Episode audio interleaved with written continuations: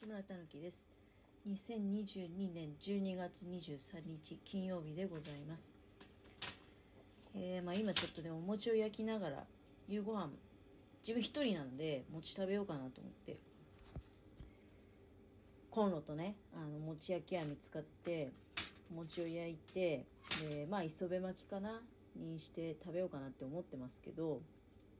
雪がねもう大問題ですね。でちょうど日が入りきる前にあの、まあ、一回雪片付けしたんですね。うん、っ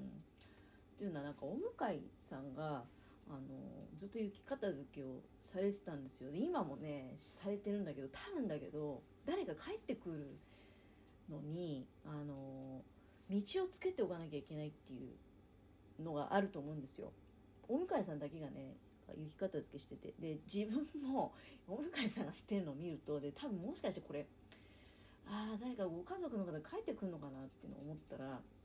あのまあで自分も明日仕事行かなきゃいけないっていう頭も一応一応ねあるからまああ一発やっといた方がいいかと思って。まあでもね1 0センチぐらいだったんですけどね。で割とあのそうだね午前中ぐらいまで雨であの多分だけど気温が高いんですよ。だから雪自体は重たくてしんどいんだけどそのなんかもうカチカチになっちゃって砕けないみたいなそういう雪じゃないんですよ。で割とすぐアスファルトが露出してあじゃあまあこれで一回あの家に入ろうと思ってもう木がないからね。で雪が降ってるわけだから木がないんで一回まあ出てだけどお向かいさんはずっとなんか続けて多分帰ってくる人がいるんじゃないかなっていう、うん、だから帰ってきてねせっかく家の前までたどり着いたのにあの家まで入れないっていうパターン。これが怖いんだよ。だから私はちょっとまあでそうねさっき本当にまあ日が入る前っつってもねあれ夕方の5時半頃かな。うん、やっぱりその奥の家が外出してる人がいたのね。私昼過ぎ頃にあれなんか珍しく外出したなって今外出すると やばくないかなって思ったんですけどあの多分だけど午前中そんなになんかあこのまま雪にならないでくれればいいかなっていう感じだったからあの確かそうだよな。もう記憶がないんだけど。まあ大丈夫だろうと思って出て行かれたんじゃないかと思うんだけどやっぱりもう雪に変わったらたちまちにねあの積雪しちゃってでスタックしちゃったんですよ。でちょうどまあだから向井さんと私と雪片付けしてたからね、うん、で私はそのスタックした時にあのタイヤにの下に挟み込むなんかそういう何ていうのかな朝かなんかで編んだようなあるんですよ。脱出シートみたいなのが。でそれを使い方私よく知らないんですけど持ってたんですよ。あのこういうの持ってた方がいいよって。多分だけど空転してるタイヤの下にそれをかませて、うん、そうするとのタイヤと、えー、その脱出シートみたいなね本当に何ていうのかな麻紐で編んだようななんかあのそうなんつったらいいのかなちょっと分厚いネットみたいなタイヤのちょうど幅でねで長さがね多分40センチぐらいあるんじゃないかな。タイヤの幅で長さが40センチぐらいのそういう脱出シートが2枚組であるんだけどそれをまあこれちょっと使いますかって言ってあのお渡ししてでもごめんなさい私使ったことないから あの使い方知らないんですけどって言ったらあのそこのお家の方が多分あこれなら使えそうだっていうことでなんていう出来事があったりしてで私は本当にね怖くなっちゃってやっぱり明日のその仕事に行くかどうかっていう判断をねあの間違えちゃいけないんですよ。でそのお向井さんが今一生懸命ね生き方付けしてるのを見て、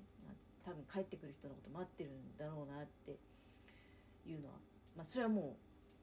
うすごく感じるんだけどでもねこれ帰らないっていう判断も大事なんですよ実は。あのこれ思うんだけどね会社もねだから今日朝からもずっと騒いでるわけじゃない？大変だ大変だっつってね。でなのに出社させてるんだから帰りにねじゃあ仕事終わったから気をつけて帰ってねっていうのは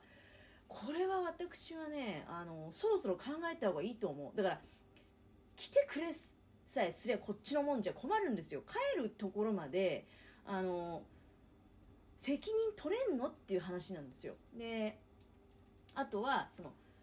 私帰れないっていう判断をその働いてる人がした時に会社でねやっぱりあのじゃあ今日会社にいていいよと。夜泊まっていいよっていうなんかケアを できるようにやっぱり考えてほしいかなっていう気がする。あの多分だけどもう車をその屋根のない駐車場に止めててね。車掘り出すだけでも数時間かかっちゃう。車が掘り出せたところでその道路に出られるかどうかもその駐車場の立地によってはわからないんだよね。で前回のあの柏崎とかで8号線立ち往生があったっていうあの、まあ、数日前のね大雪ですけどあの時も確かなんか若い女性があの車の中で暖を取りつつね。で多分動けなくなっちゃったと思うんですよ。でそしたらあのマフラーが塞がっちゃって一酸化炭素中毒で結局亡くなられてしまうっていうような出来事があってやっぱり経験ないからそういう判断も難しくなってきますよね。車の中にいれば安全なんだっていうような思い込みもあるわけじゃない。だけど実際はそうじゃなくて車の中であのそのだからもし車の中にいなきゃいけない時っていうのはやっぱりマフラーとかね本当に車が埋まらないようにっていう面倒を自分が見なきゃいけないんだよね。うんあと車の存在が すっぽり包まれちゃうみたいな状態になると、まあ、多分そうなってくれば あの人間もねこれはまずいってことになるとは思うんだけどまさかその下の方がねマフラーが埋まっててそれが原因で命に関わってくるっていう想像ってなんかとっさに忘れちゃうっていうのもあるよね。うん、だからねでそうまあその前回のそのまあ、うん、命を落とされてしまった方の車の中に閉じ込められた状況っていうのはどういう状況なのかでもまあ多分あれって月曜日の話じゃない。だからやっぱり仕事に行って、うん、帰れなくなっちゃったみたいなパターンがねあの結構多いんじゃないかなっていう気がするんですよ。でまあ私だから実はもうあの会社には昨日も相談したしで今日も相談していてで最終判断はあの明日の朝4時半にさせてくださいと。でその結果うちね条件悪いんですよ。新潟市民の方でもそので同じ例えば区内でもね新潟市7つ区があって区それぞれでその積雪とか降雪の事情って全然多分違うと思うんですよ。結構新潟市も広いので。だけどまた面白いもんでね同じ区の中でも海沿いなのかちょっと内陸側なのかっていうのでも多分全然事情が違うと思うんですけど私のいるところは結構海が近くて午前中からお昼にかけては風が強くてこれって雪降らないんじゃないかなっていうふうに思ってたのね。ところがあの結局まあ午後から雪が降るようになってでみるみるうちに雪が積もって今も雪が降り続いていると。いう状況です。だからえあなたの家って勤務地近いよね？みたいな風に多分ねみんなは思ってると思うんだけど私がねどこに住んでるかっていうのを知ってる人とかの仲間の人は。いやうちの方がもっと大変じゃんとかその地域によってはね。例えばま新潟市外からいらっしゃる方もおいでだったりすると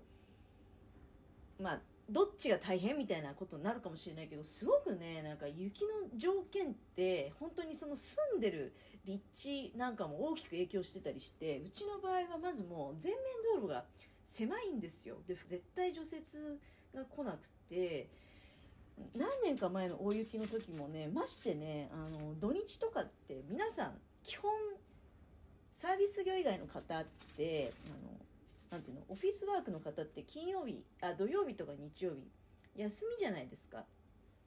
そうするとね誰も出てこないんですよ。で全部自分で 私がじゃあ土曜日仕事行きたいってなったら全部自分でねあの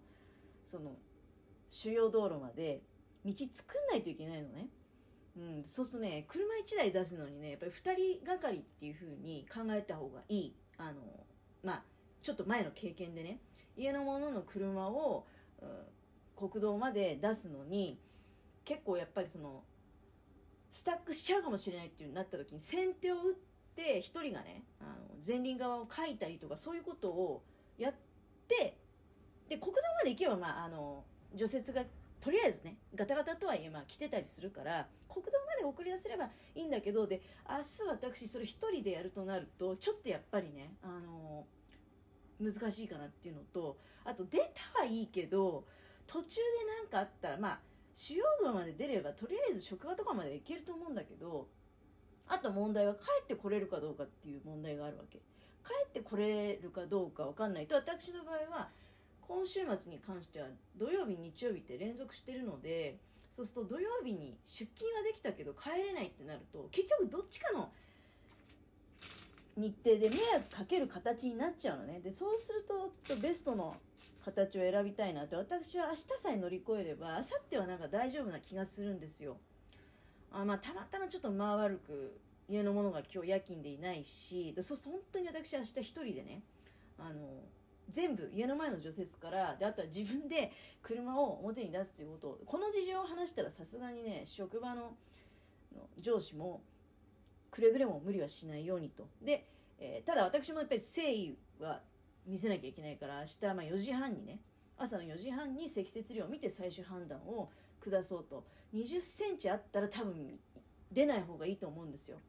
4時半の段階でね。途中で雨に変わったりとかするかもしれないじゃない。だからその辺で判断のしどころなんだけど、まあ、皆さんもくれぐれもねあの行動する前に例えば会社から絶対帰んなきゃいけないっていう発想も場合によっては捨てた方がいいと思うんですよ。だけどそれは会社の方もね帰れないこともあるかもしれない。そんな時にやっぱり従業員の人働く人をケアしてほしいなってのは思うよね。